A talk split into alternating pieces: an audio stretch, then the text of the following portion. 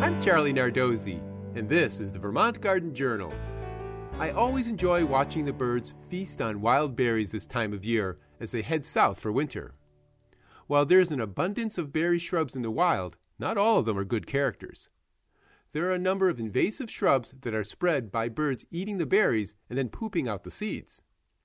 These shrubs take over habitats, crowd out natives, and make the environment less hospitable for wildlife.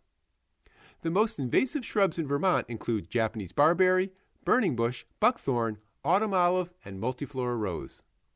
Check out the list of invasive plants at vtinvasives.org. After identifying the shrub, then you'll need to decide if and how to control it. Assess the extent of the infestation. If the shrub is also on adjacent lands, you might want to talk to neighbors about doing a community wide control. Then get to work. Cut down and dig out the roots of these invasives. Try to get as much of the root system as possible since some, such as Japanese barberry, spread by underground rhizomes. Once dug out, don't move them to a new location since they still may be fruiting. Let them air dry or chip them on site and watch for seedlings next spring. Once destroyed, you'll need to replace this important bird food source. Invasive shrub berries do have calories birds need to survive the winter. However, research has shown native shrub berries are higher in fat and a better source of energy, especially for migration.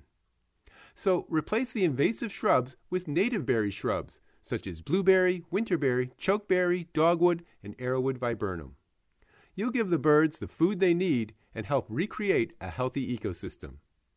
Come hear me speak more about invasive plants at the Vermont Extension Master Gardener Conference on November 2nd at Shelburne Museum. And now for this week's tip. When carving jack o' lanterns, seal the cuts with petroleum jelly to prevent the pumpkin from rotting before the big evening. Next week on the Vermont Garden Journal, I'll be talking about new houseplants for shade. Until then, I'll be seeing you in the garden.